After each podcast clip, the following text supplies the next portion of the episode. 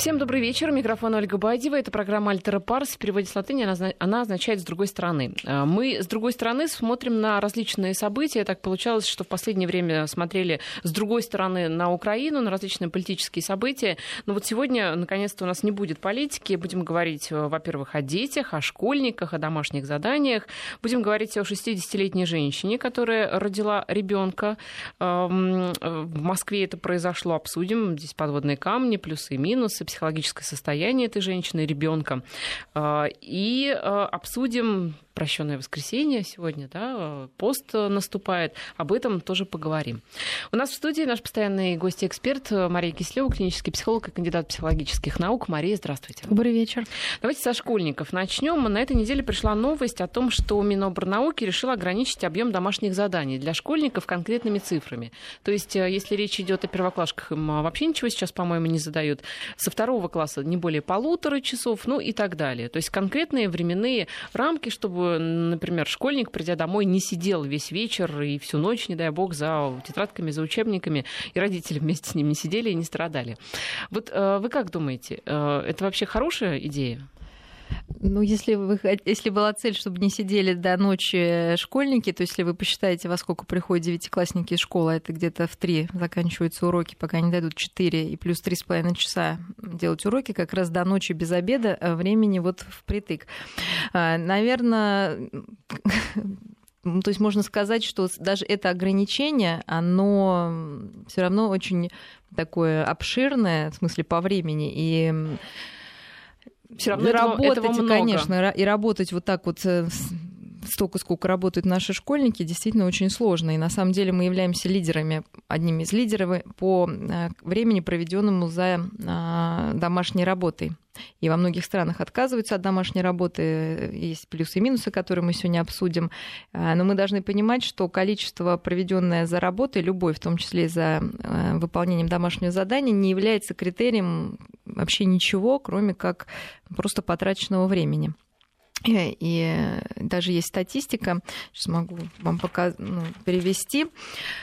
А, что в большинстве стран э, зависимость оценки за экзамен от количества часов, уделенных выполнению домашнего работы, не очевидна. А, и только вот в а Китае... были такие исследования? Да, да, были такие исследования. Как раз в России тоже очень маленькая связь между вот количеством да, проведенным за домашними работами, тем более по математике, там более понятно, на что тратится да, это время. Это все таки не, не параграфы читать и учить, а решение задач.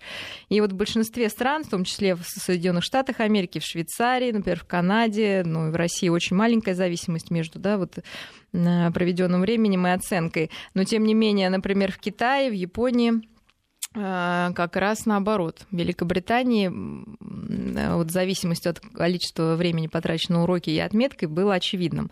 Что мы можем из этого сделать вывод? Что важно, наверное, не просто, опять же, как я говорю, время, а качество, и что в это время дети делают, какое это домашнее задание, и как, э, каким должно быть домашнее задание, чтобы оно не просто ну, выбивала и утомляла школьников, а развивала их и э, способствовала лучшей обучаемости и лучшей, лучшей успеваемости.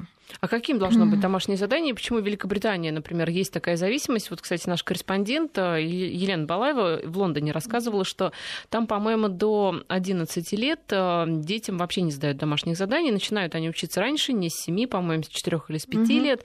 И э, вот эта вот такая начальная школа, там нет домашки. А затем угу. ты поступаешь уже в, на следующую ступень угу. образования, в следующее учебное заведение. И вот там домашние задания есть. И э, вот проблема в в том, что ребенок до 11 лет домашку не делал, а здесь ему делать ее нужно обязательно. И не все справляются. Э, ну, мы должны понимать, что разная физиология у детей в начальной школе и у детей уже 11 лет. То есть 11-летние дети — это уже предпубертатный, предподростковый возраст, когда уже мышление по-другому работает, и память э, может быть опосредованной. То есть ребенок может использовать разные техники для запоминания, такие, которые он в школе, ну, в начальной школе все таки даже если ему скажешь, не может, ну, просто у него нет ресурса для этого использовать. Поэтому, ну, и наше, собственно, законодательство говорит о том, что в первых классах домашнюю работу не дают, но я не знаю таких школ, где бы этого не, ну, где бы не было домашнего задания, у меня самой сын первоклассник, и, конечно, задают. И сказать, что это неправильно, было бы тоже неправильным. Да? Почему? Потому что любой материал, он может быть усвоен только если его повторять несколько раз. Но мы не можем на уроке повторить и ну, изучить что-то и, собственно, надеяться на то, что материал этот усвоится. А, но в чем, собственно, вот в че, что говорят противники домашнего задания, которые, в принципе, считают, что домашнее задание в, любой, ну, в любом возрасте, особенно в начальных школах, в начальном, а, на начальных этапах образования, оно не приносит добра. Но прежде всего то, что оно отнимает много сил и времени, и уничтожается некая разница между временем, проведенным в школе и дома. То есть ребенок, приходя домой, не чувствует ну, ни расслабления, ни то, что он в каком-то безопасном пространстве, то, что он может делать то, что ему хочется, и как-то отдыхать, а у него этот, этот гнет, давление вот этого домашнего задания все равно остается. То есть не остается вообще места даже и времени, чтобы ребенок мог спокойно вздохнуть, в отличие от нас, от взрослых, которые все-таки приходят домой, могут плюхнуться на диван и с чистой ну, совестью. Смотря кто. Да, ну, особенно, скажем, это к мужчинам, наверное, да, больше относится, хотя сейчас уже по-разному бывает. Ну, или как-то распри... ну, по-своему распределить э, ну, какие-то обязанности так, чтобы все успели отдохнуть. У ребенка нет такой возможности, да, то есть он приходит, вот зная, что сейчас он опять э, начнет работать. Это на самом деле кажется такой ерундой, но а, ведь даже как, ну, можно провести аналогию, что когда, например, малыш болеет, ни в коем случае нельзя, например, делать какие-то процедуры в его кроватке, потому что должно быть безопасное место для ребенка, где вот он ну, полностью защищен, полностью от него ничего не требует, и он ну, может быть таким, какой он есть. И получается, что у ребенка нет такого пространства, что его комната это такое же место обучения чаще всего, ну, все же делают уроки у себя в комнате, в постели они читают учебники, то есть ну, вообще не остается никакого пространства личного, такого свободного э, для какой-то другой деятельности. Конечно же, мы понимаем, что любое... Вообще, зачем мы учимся? Чтобы потом как-то в жизни лучше адаптироваться, приспосабливаться. И вообще интеллект определяется не как набор неких знаний, а как способность человека реализовать свои желания, там, мечты и возможности, э, свои личные, э, ну, так, как им бы хотелось, были наиболее максимально. И, конечно, такое примитивное выполнение домашнего задания совершенно этому не способствует. Э, поэтому конечно, лучше было бы, чтобы домашнее задание было направлено в какую-то практическую область, чтобы ребенок понимал, да, для чего ему вообще это нужно делать и что а это развивает. домашнее задание, это вы что имеете в виду? Ну, когда, например, эм, нужно просто прочитать параграф, я имею в виду устный, например, предмет и выучить не понимая, не применяя это, вот как бы не понимая, где это может быть применимо, ну, например, та же физика, химия, ну, дети обычно, ну, у которых нет склонности, очень тяжело это воспринимать, ну, даже география и даже история. То есть это какое-то э, формальное заучивание. Ну, вот смотрите, это... например, история, а, либо там литература, ну, история в частности, там же сложно применять это где-то, да, по, по крайней мы мере, потом, сразу. Да, да, есть... мы потом сейчас вернемся, вот как, как можно да, задать угу. домашнее задание, чтобы оно было интересно да. и не ассоциировалось именно как с таким домашним заданием. То есть первое, вот почему против, да, то, что не остается безопасного свободного пространства. Второе это конфликты в семье. То есть мы все знаем, что первое, что заходит, заходя родитель спрашивает у ребенка, какие отметки в школе, ты сделал уроки. И дальше начинается да, день сурка, а ты опять не сделал, давай садись, через пять минут, ошибки. Ну, ад, да, в семье получается, когда в семье есть школьник, в большинстве случаев бывает, конечно, наверное, другие дети, но опять же я таких не видела. А, вот адская такой вечер, да, когда идет борьба за эти уроки, садись, переписывай. И это тоже не способствует ни нормальной психической обстановке психолог... ну, в семье, ни развитию ребенка, потому что вся его личность сводится к выполнению вот некого, некого набора заданий. Которые он выполнять-то не хочет. Ну, конечно, но это никто не хочет, да, работать, когда можно отдыхать. Это Нет, ну, такая... ну подождите, угу. вот а, остановимся на том, что никто не хочет.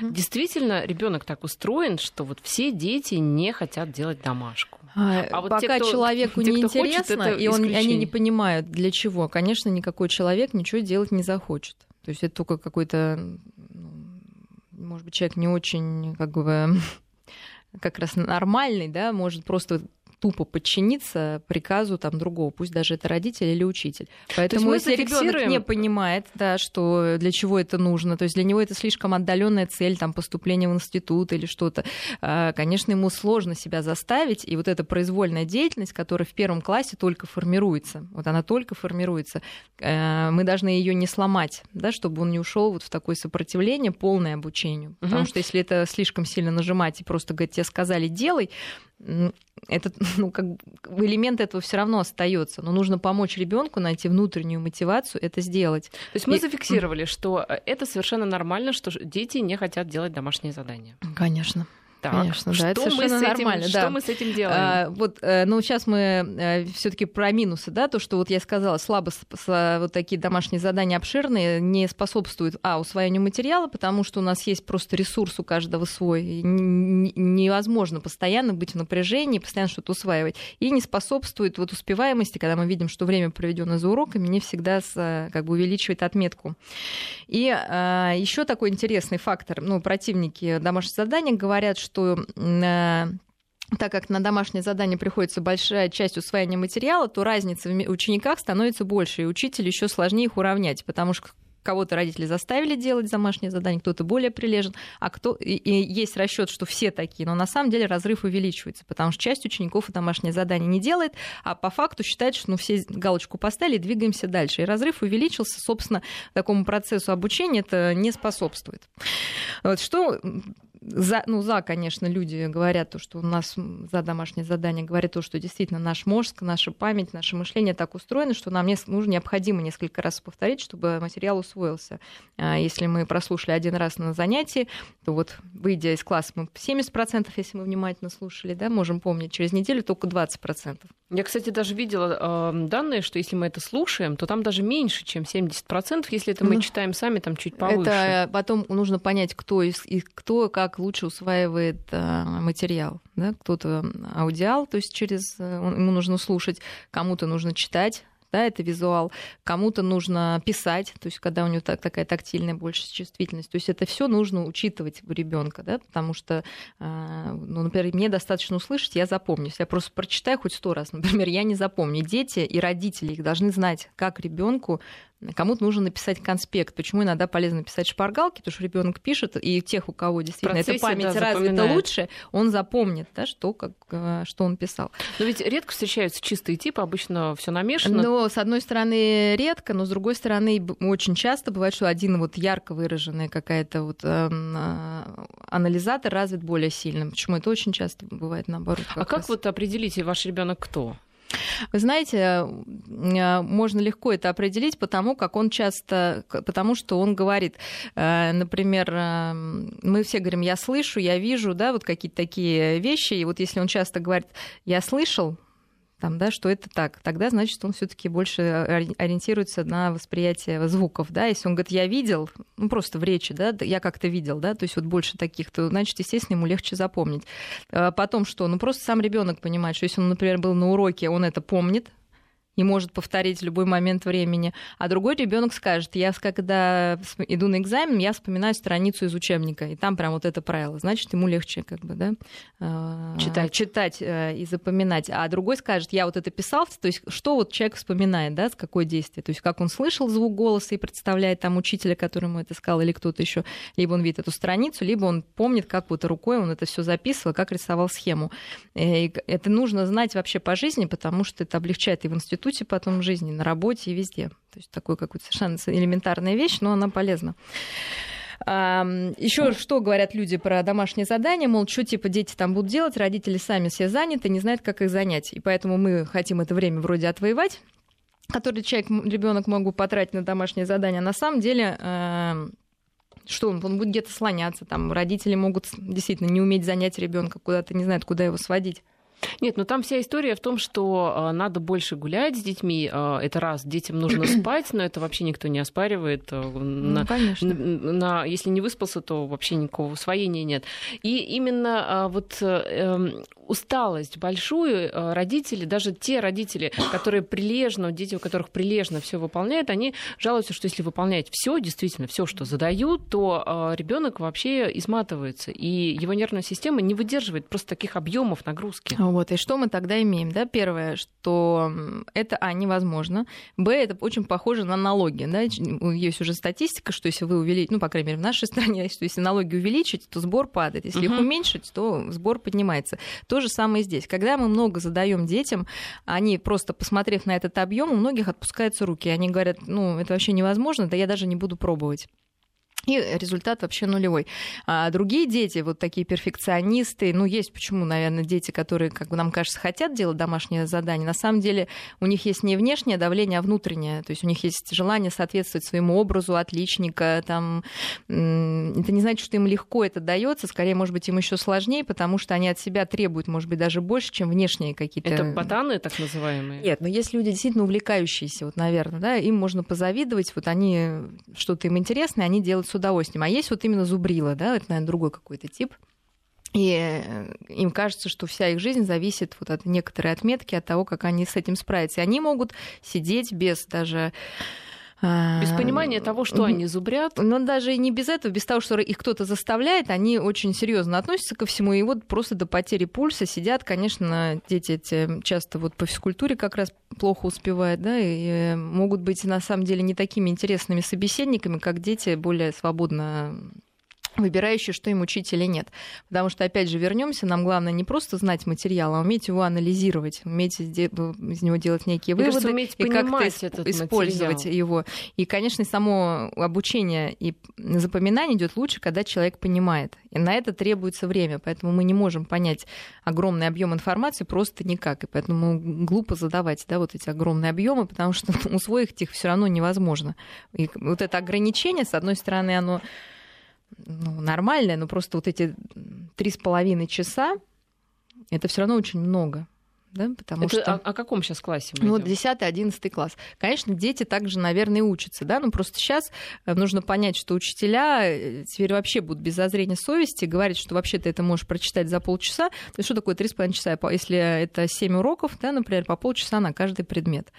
Вроде не так много, да, по одному параграфу, но кто рассчитывал это время? Кто-то за полчаса делает это задание, да, а кто-то будет делать за час. Но опять же, опять же, это совершенно если, например, речь о математике, чтобы разобраться с какой-нибудь теоремой, ну, я просто помню там свои Конечно. школьные годы, иногда требуется, ну, много времени просто, чтобы понять, а почему это следует да, из вот этого. эти нормы, которые рассчитывались, они, то есть кто рассчитывал эти нормы, то есть ну, я, я знаю, как они рассчитывались, конечно, это берется среднее, но вы понимаете, что такое среднее. Один ребенок очень медлительный, и то, что задали среднему ребенку на 3,5 часа, для него это может быть 7 часов. Просто угу. вот реально может быть такая разница. А кто-то сделает за полтора часа. Есть и такие дети. Но ну, в среднем это будет в чем дело? Дело в том, что у нас же дети учатся не в частных школах, не с индивидуальными преподавателями, которые на дом приходят, а это общая образовательная школа. Она на то и называется общая образовательная. Там все общее, там все усредненное. Ну вот поэтому, к сожалению, уровень образования в итоге средний. Хотя ну, задают... Подождите. Нет, и все говорят, что у нас такая лучшая программа, что в Америке все дебилы, да, там и ничего не знают, а, и там мало сдают домашнего задания, но, как ни странно, э, там эм, в чем еще сложность, мне кажется, нашего образования, в невозможности наших педагогов, или я не знаю, кто пишет учебники, ну, это и педагоги, и некоторые научные там, сотрудники, наверное, а выделить э, главное. Вы понимаете, что объем информации, который вообще, в принципе, можно заставить кого-то учить, то есть объем информации, он вообще бесконечен. И нужно очень четко определить, что нужно знать современному человеку, ну, чтобы уметь принимать решения, уметь ориентироваться в мире, иметь картину мира какую-то адекватную. И вот этот минимум ребенок должен знать. у нас же получается, у нас сейчас. же получается как раз наоборот, у нас очень много углубления в детали, в итоге общей картины у ребенка часто не бывает. Вы поговорите со школьниками, они э, каких-то элементарных вещей могут не знать, потому что их долбят в одну какую-то, например, точку, э, углубляют, углубляют вот в эти все какие-то теоремы. Э, то есть мы, ну, мы понимаем, для чего это нужно, да, для развития логического мышления, но, может быть, можно развивать его более применимо к практике логики, да, э, более применимы к жизни, тоже логическое мышление, а не зубрежкой вот этих теорем, э, которые, ну, техническую, скорее, память, техническую сторону этого развивают э, ну, нашего мышления, да, логического. И вот ограничить этот объем, и мне кажется, следует. А дальше уже люди, если они увлекаются а, и, и требовать, ну, это должно, я не знаю, кто пишет сейчас ну, хорошо, у нас учебники. Вот, Мин, да. Мин, Министерство а, образования и науки, вот оно предлагает ограничить. Но опять же мы наткнемся на то, что, например, ограничить с трех с половиной до двух часов. Кому-то два часа, как да, мы слушайте, уже говорили. Вообще, на самом деле, Много, вот эти нормы, мало. я сейчас посмотрела, это в СНИПах уже было очень давно. Да. Так же, как уже очень давно говорят, что не ставить первоклассникам отметки а, и не сдавать домашние задания. Но это вообще все не выполняется. То есть мы ну, сейчас... Вот я сейчас открываю СНИПы, да. Что там написано? Там написано, что первый класс нет домашних заданий, второй и третий классы это не больше полутора часов домашних. Ну, это уже много, да? Четвертый... И мы говорим, что для кого-то это будет три часа. Да, четвертый, да. пятый классы это два часа, шестой, восьмой классы это два с половиной, а самые старшие девятый, десятый, одиннадцатый это три с половиной часа. Это максимум три с половиной часа. Да, ну как они будут учителя между собой договариваться? Это же не один учитель решает, да, их там семь уроков, семь учителей. И каждый может считать, что он может в эти, да, ну как минимум на полчаса там рассчитывать. Но один, опять же, ребенок это может делать час, другой полчаса. А почему вообще столько вот, опять же, да, разговоров об этом? На самом деле разговор достаточно, наверное, пустой в том плане, что рабо- домашнюю работу равно придется делать, если ты хочешь куда-то поступить. То есть дальше идет просто, ну, естественный отбор. То есть дети, которые физически, по своим психологическим характеристикам, а ведь есть более сензитивные типы, астенические типы, там, невростенические, которые, ну, действительно, они не могут отучиться в школе 6 часов, еще 3,5 часа делать уроки. Ну, у них нет такого ресурса, даже ну, психологического. Давайте поговорим о том, как да, не выполнение этих домашних заданий сделать, как вы говорите, внутреннюю мотивацию. Как у ребенка выработать? А, ну, прежде всего, сам характер э, домашнего задания. Конечно, лучше давать длительные, особенно по устным предметам, лучше давать длительные творческие проекты детям делать. То есть не выучить там один параграф изолированно, да, а лучше дать там, например, на четверть, когда ребенок может найти время, когда у него ну, более свободный график какой-то, да, на выходные. И ребенок бы разобрался в некой теме, там, например, я, я боюсь, знаю, это сведется к тому, что ближе к концу четверти мы садимся за учебники, начинаем Нет, даже нет, это должен быть творческий проект, причем на группу да, групповой творческий проект. Например, ну, например. сделать газету на, на ну, кому-то там про Древний Египет, про Древний Рим, ну, если мы возьмем, например, историю. А, вот у меня сейчас ребенок учится в первом классе, совершенно потрясающая учительница, она каждую неделю дает некоторые творческие задания, которые вообще, может быть, напрямую не связаны с темой школьной. Но мы понимаем, что в первом классе мы ставим руку, то есть нам нужно писать хоть что, да, раскрашивать хоть что, рисовать хоть что. И она дает, например, сделать книжку-малышку где ребенок должен сам печатными хотя бы буквами что-то написать. И вот это ребенок делает с удовольствием. Это не то, что ему дали пропись, где он должен те же буквы просто механически писать. Тут он и нарисовал, раскрасил, и творчество там, да, он что-то придумал пожалуйста, мы получили, нам надо понять, что мы тренируем. Да? Мы, мы хотим, например, в первом классе, чтобы ребенок а, поставил, ну, поставить ему руку, она развелись мышцы, там рук, мелкая моторика. Можно это делать так. Сейчас про Великую Отечественную войну то же самое ребенок должен делать. Газету про любой, например, вот объект там природный. Опять же, ребенок рисует, сам ищет. То есть это не является, как по сути, для него домашним заданием. Хорошо. А, а с... в старших классах это может быть э, более групповая работа, потому что самое лучшее обучение, это тоже уже доказано, происходит, когда есть некая группа, потому что тогда ты э, должен, ну, ты в команде, ты уже более ответственно подходишь, тебя подгоняет не учитель, мама, папа, а твои сверстники, ты также можешь сделать некий проект, представить его, и на самом деле детям найти какие-то интересные факты, которые в учебнике не описаны. И у тебя будет представление более, может быть, общее, да, может быть, оно будет не такое детализированное, как кому-то хотелось, но оно, по крайней мере, будет о некотором историческом событии, географическом там, месте. И, и это более интересно, и это останется в памяти, это не вызовет отторжения и не, не утомит ребенка. Хорошо, э, это применимо к гуманитарным наукам на 100%, а что делать с математикой, например? Ну, то же самое по физике, например, э, у нас тоже был опыт такой, когда ребенок тоже просит нарисовать какие-то там двигатели или что-то, и мальчишка, например, это интереснее, чем вот эти писать, да, какие-то правила и все. И нам же главное, чтобы ребенок понял, нам не, не, не так важно вот это какая-то форма, да, вот это формальная. Нам нужно, чтобы человек разбирался, там, какие клапана там или что. Я сама в этом плохо разбираюсь, вот, но тем не менее, а, с каким удовольствием дети делают именно такого плана домашнюю работу, а не вот сядь и выучи, да, нарисуй ну, а и расскажи всем. Да, нарисуй и расскажи э, С примерами математическими, примерами нужно решать, надо да, решать. И, вот. Так, а вот теперь еще есть, да, такая часть жизни, которая вот, ну, как в любой работе, наверное, в каждой любимой работе есть вещи, которые просто нужно сделать. Угу. Не нужно свести к минимуму вот это то, что нужно просто тупо взять и сделать, без вопросов. Да, пусть это будет, например, решение примеров. А как объяснить нужно... ребенку, например, второкласснику, что это нужно сделать, если он говорит, я не хочу? Значит, а, мы рассказываем, да, ну, вот, например, как я рассказываю своим детям, что а, когда ты занимаешься спортом, ты тренируешь мышцы, да, потому что, ну, все детки хотят быть сильные сейчас, ну, как-то, да, вот, ну, или думают об этом. И, ну, или многие. Когда ты решаешь примеры, ты как мышцы тренируешь свой мозг. Да вот ты сейчас качаешь, и вот ты будешь там умным, сильным там, и так мышцу далее. интеллектуальную да, да, интеллектуальную мышцу наращиваешь, что там вот извилины, которые... Ну это же правда, да, вот эти пути ну, нужны, да, и дальше конечно, будет легче. То есть это один, как бы, когда ты просто технически объясняешь. Другой вопрос, можно... На самом деле сейчас математика в первом-втором классе настолько элементарна, что, ну, там-то, честно говоря, дети быстро это делают, это намного легче, там, чем письмо, когда надо стараться рассказываешь, где это может быть применимо. А, Причем прямо на практике. Можно давать задачи из жизни, да, какие-то дополнительные. Потому что опять нам не важно, что там написано в учебнике. Надо, чтобы наш ребенок научился, ну, определенный навык а, усвоил. И нужно помочь ему, ну, приводя примеры из жизни, где вот эти же математические действия могут быть успешно реализованы. Давайте mm-hmm. на короткую паузу прервемся. У меня есть вопрос по поводу, знаете, вот часто родители договариваются с детьми, ты вот сейчас сделаешь это домашнее задание, да, а вот потом я разрешу тебе мультики посмотреть. Если не да, сделаешь, да, не разрешу. Вот а, насколько это успешный опыт? Давайте об этом mm-hmm. после новостей. Я напомню наши координаты.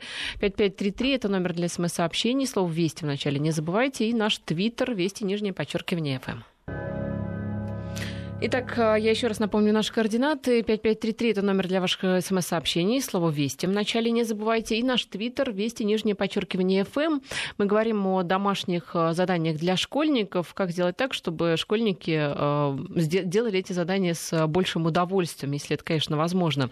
Ну, вот по поводу того, что родители, то, что я до новостей mm-hmm. начинала говорить, действительно иногда договариваются, потому что по-другому не получается. Например, вот ты хочешь, например, этот велосипед, да, если у тебя будет в четверти пятерка, например, тогда да. Либо если ты смотришь эти мультики, сначала уроки, потом мультики, либо никаких мультиков. А, ну, два есть типа. Либо родители наказывают ну, за плохую отметку, которая является, например, э, следствием не, ну, плохого, в том числе выполнения домашнего задания, либо они, наоборот, стимулируют, э, поощряют за что-то хорошее, что ребенок сделал. И, и, конечно, второй предпочтительный, но многочисленные исследования все равно подтвердили, что в какой-то момент это перестает работать. Почему?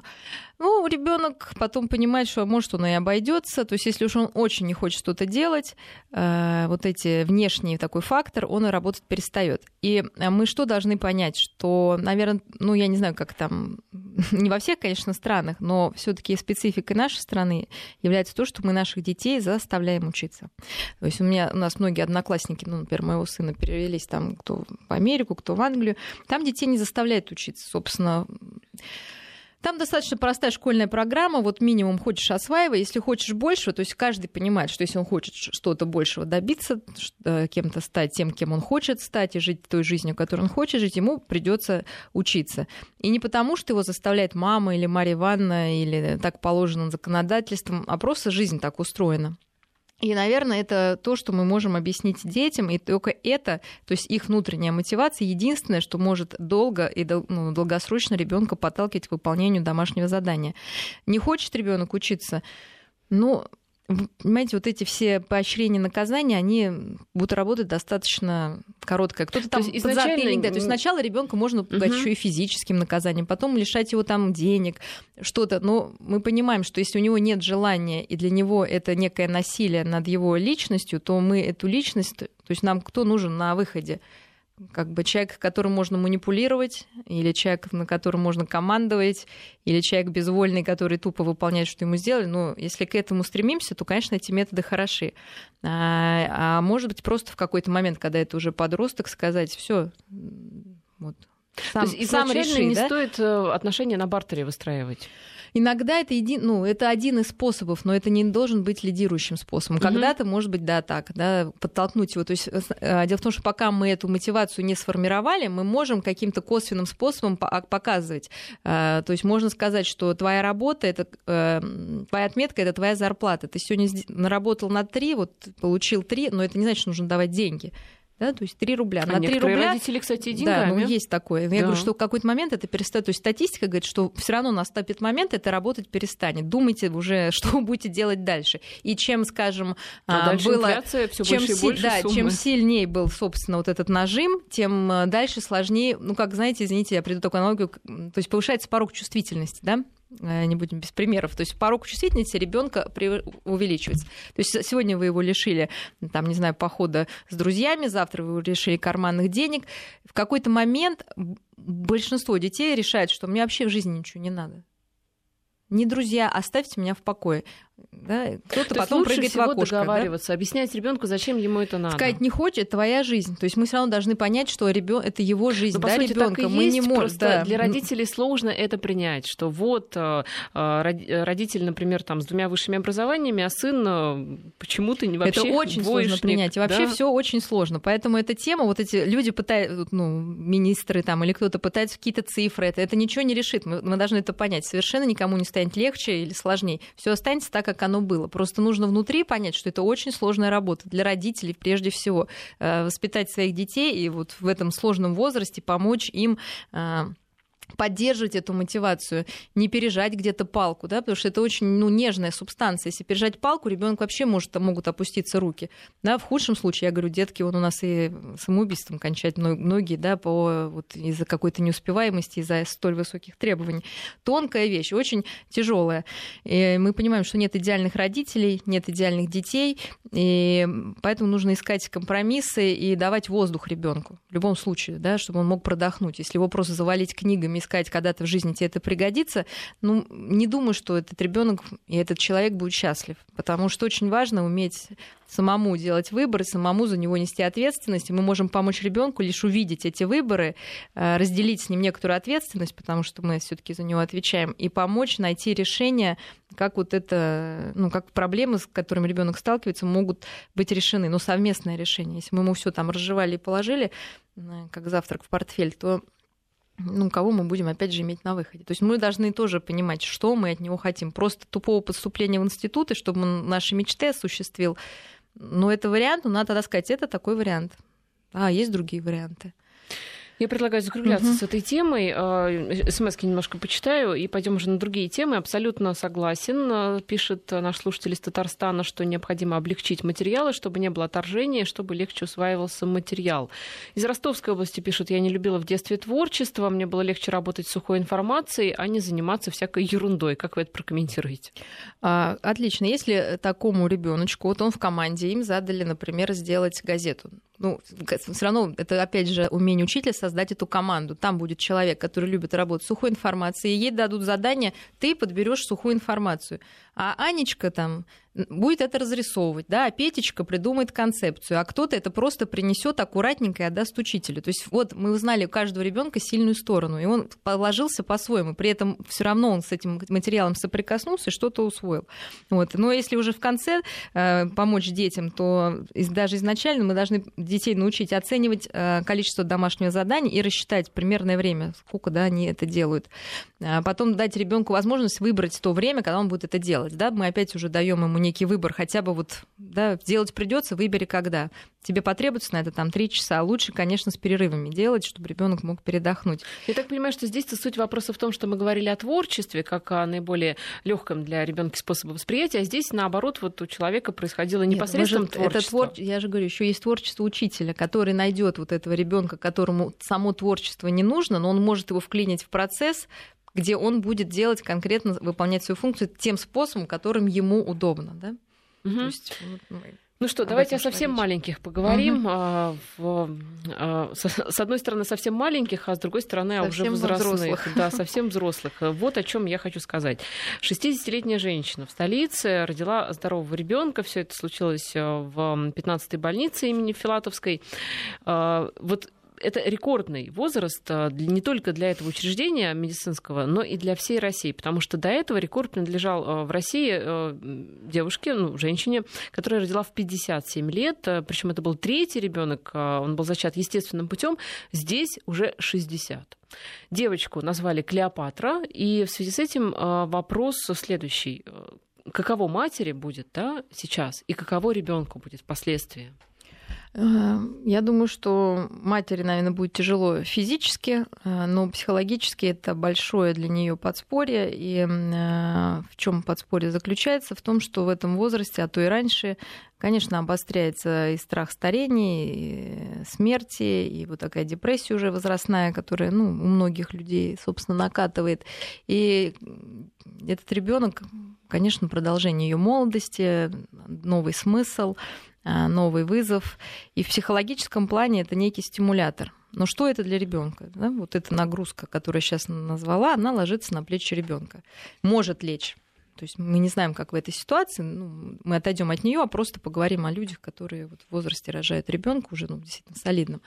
А что для них, что ребенок чувствует, что вот с одной стороны, вроде бы он очень желанный ребенок, да, но желанный для чего? Чтобы доставить вот какую-то радость, развеселить маму, да, быть для него вот неким лучом света вот в этом темном царстве, в котором, ну, к старости люди все более депрессивные, всем сложнее находить радости любому человеку, то есть впадает такой, да, вот этот тонус, и эта нагрузка на ребенка может быть огромная. То есть он всегда будет чувствовать себя неким, знаете, я создан на, радом, на радость людям. Вот Буратино, кстати, яркий пример, как папа Карла тоже, да, был, мягко говоря, в возрасте. Вот он создал некого э, мальчика, который всегда в хорошем настроении должен быть, да, вот он может быть озорной, но он всех заводит, заряжает, совершенно маниакальный такой ребенок, и это огромная нагрузка на ребенка. Мы должны это понимать. И мама тоже нагрузка должна вы это имеете в виду ожидание психологическое, да? то есть он постоянно должен быть вот источником какого-то вот веселья, то есть он должен маму это расшевелить.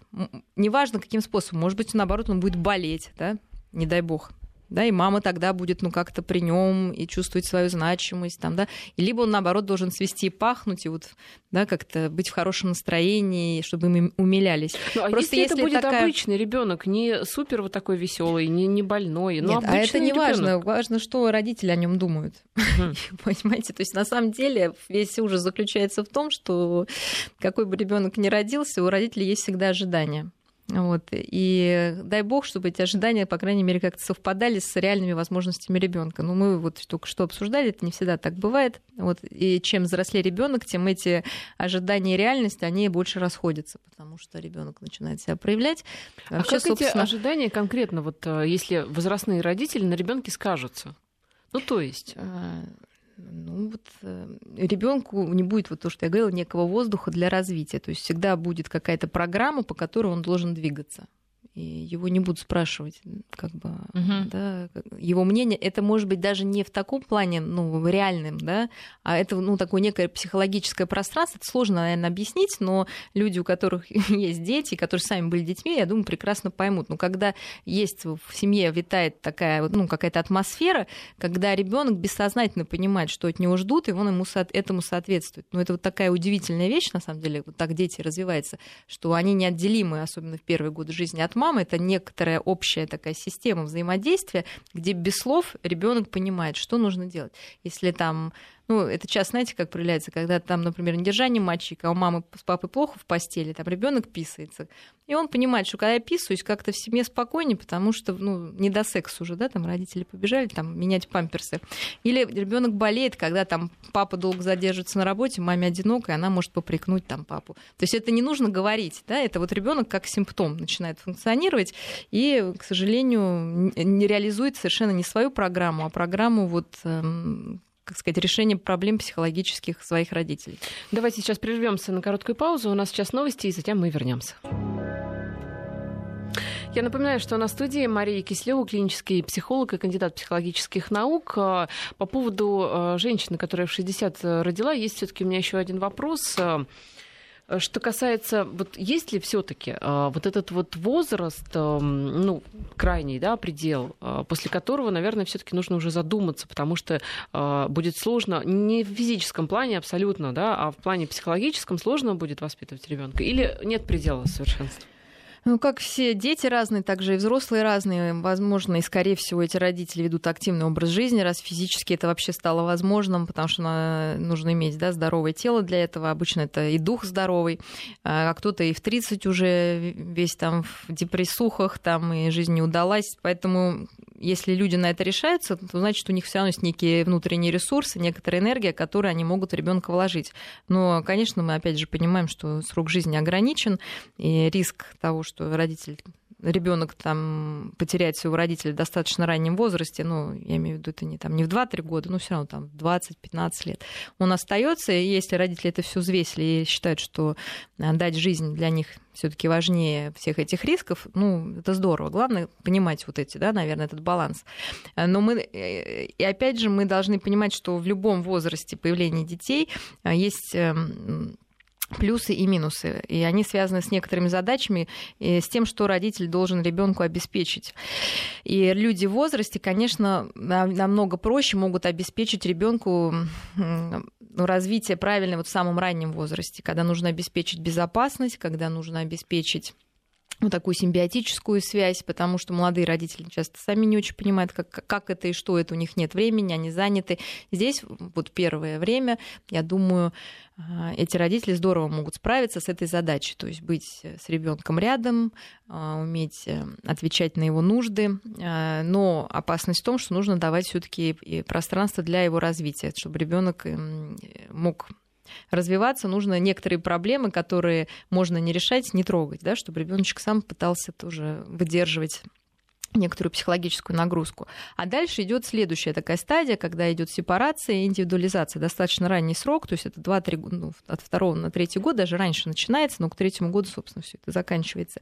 И вот здесь у таких родителей может возникнуть, конечно, проблема, потому что ребенок долгожданный, желанный, единственный, вот то, что мы говорили, на него очень много поставлено, и позволить ребенку отсоединиться, а, показать ему, что мир не так не тревожный, не страшный, и ты можешь сам развиваться, и ты справишься находишься без, без нас, э, ну, в какой-то там области для ребенка доступной, вот это может быть сложно. И, конечно, родители должны вот здесь найти в себе силы ребеночка уже начинать отпускать. То есть, может быть, отдать его там, ну, водить на какие-то занятия, оставлять там, да, чтобы он мог побыть и один где-то развиться.